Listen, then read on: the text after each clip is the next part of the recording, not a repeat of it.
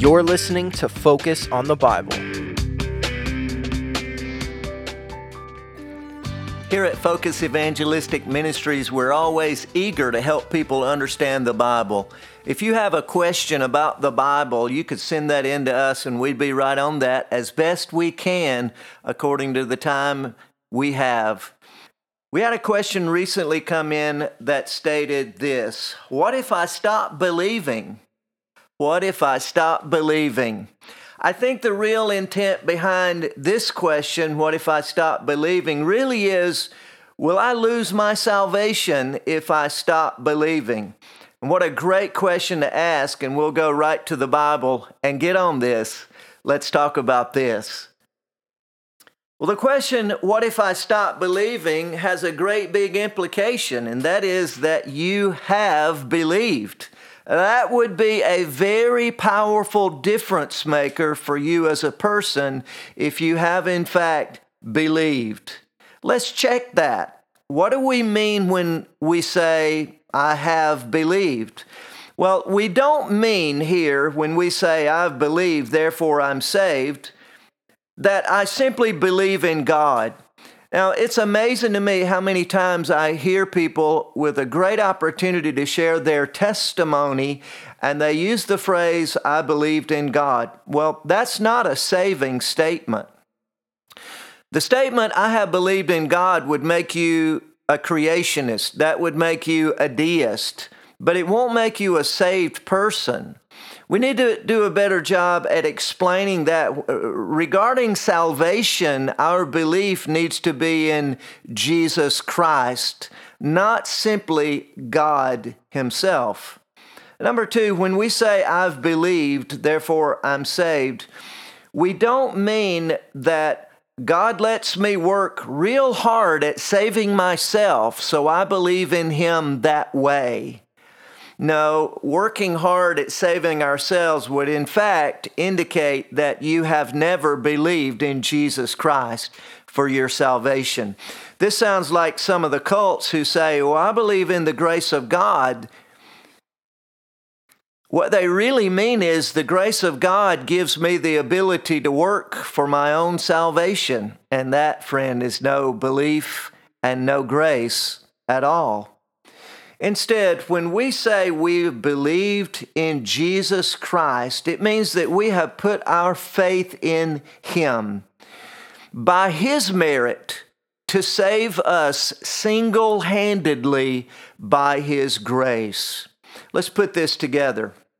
Here's the first truth we need to understand that God is holy and His heaven is holy, but we're not. That's what the Bible means when it says in Romans 3:23 that we've all sinned and come short of the glory of God. God has this perfect glory and none of us do. We've fallen short of that. Therefore, there's a penalty because of our sin. And that penalty is death. There's no other penalty in the Bible for this. God never changed his mind since he told Adam that in the day that he ate from that particular tree, he would surely die. The penalty that you and I owe God is a death penalty, nothing more than death, nothing less than death, and nothing else but death. Now, a lot of people get confused with church. No, no, no. Our penalty is not church. It has nothing to do with church.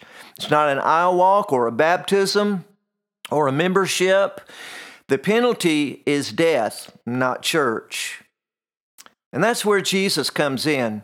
He came into our world to pay that death penalty for us. That's why he took a body at Bethlehem. Have you ever wondered what, what is that all about? Well, the eternal God, Jesus Christ, the pre existent creator of all things, took a body at Bethlehem.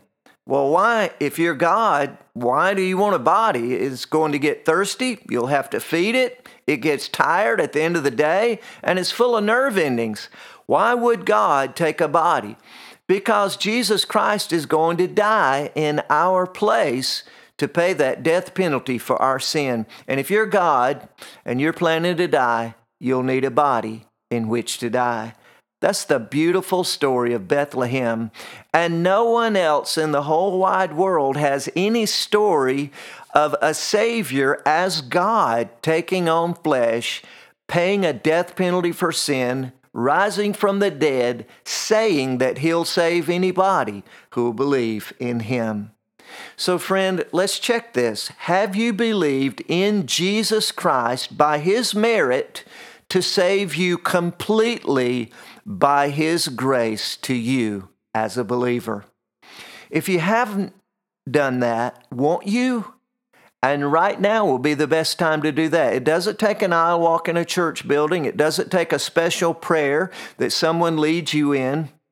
It takes faith alone, in Christ alone, to save you in the first place.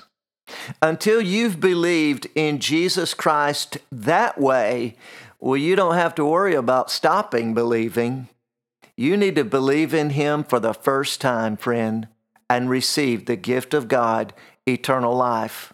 Now, supposing that you have believed in Him today, a moment ago, or a year ago, or last week, or 10 years ago, whatever, what happened when you believed in Jesus Christ to save you?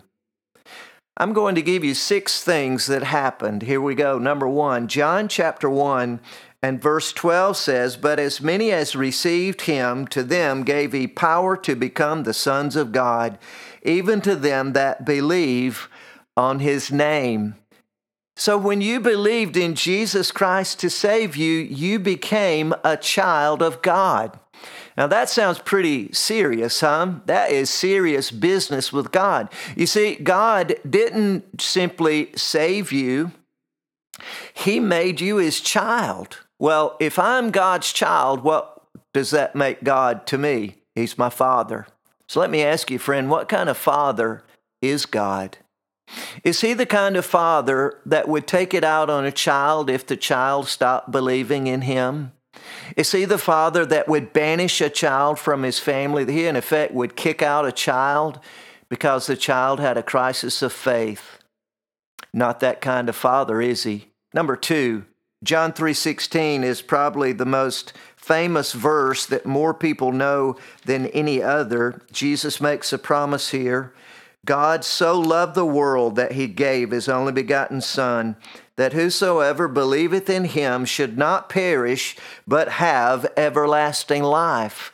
So when you believed in Jesus to save you, he did, and he gave you everlasting life. And he promises that you will never what? Perish. You'll never die without having eternal life. You've been given it by God because of your belief in Jesus and it's everlasting kind of life that you received. So, could you ever lose everlasting life?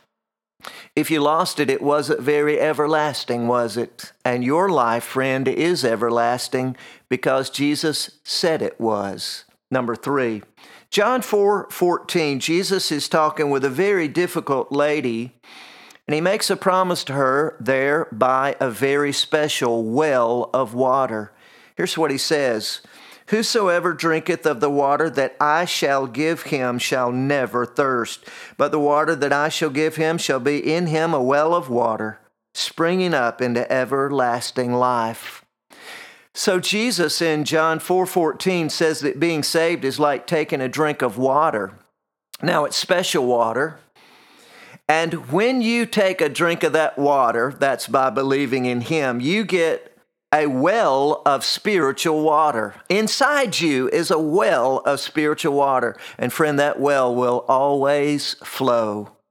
He says, in fact, that drink of water, his water is so good, you will never thirst. That's good.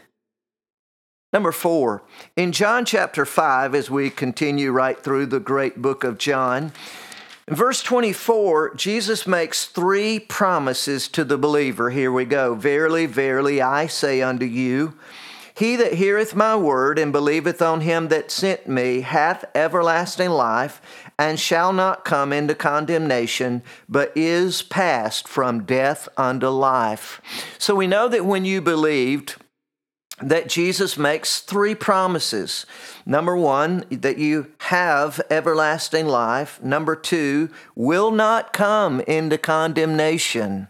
I mean, how many times does he have to say it? Not going to be condemned.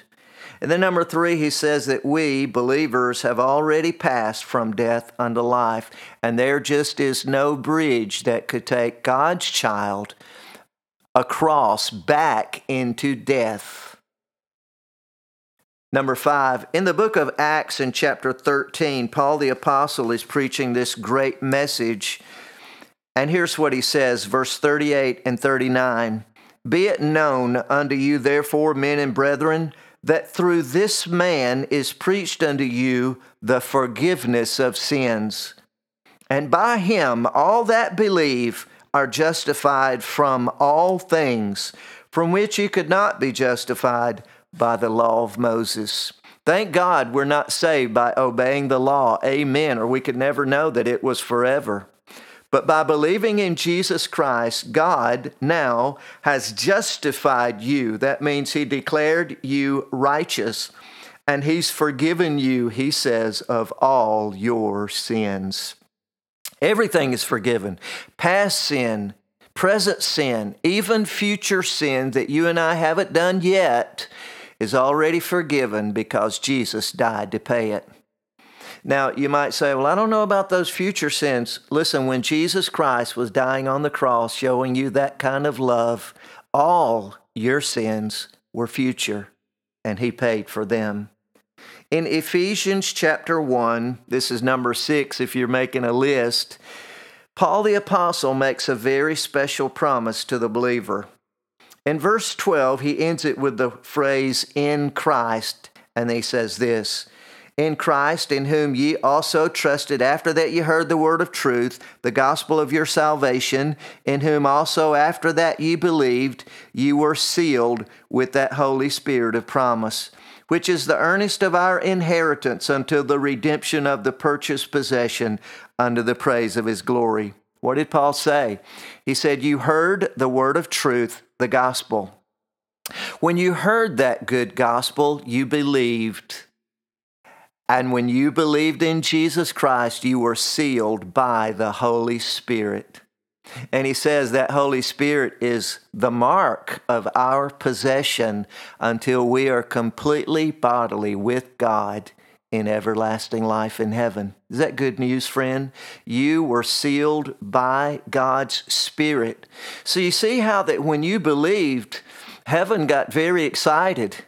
And Jesus promised full forgiveness and everlasting life and a well of water, that you are the child of God, says the Father. And now the Holy Spirit has made this commitment to seal you unto the day of redemption. What I'm telling you is these six great promises of God all happen in the moment that you, thank God, believed in Jesus Christ. Friend, that makes you a person who is set aside by God. You are set apart by Him. God has you as a believer in His full attention. When you believed, God stitched Himself to you. And he did it in so many ways. And he did it with the strong threads of God's ability.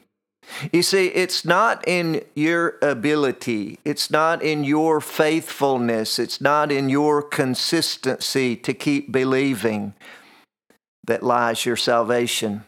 It's in the fact that you did believe, and in that moment, all these things stitched God to you. And friend, now there are too many things to unstitch. You just can't come apart from God. Thank God for salvation that's forever. Now keep believing in Him.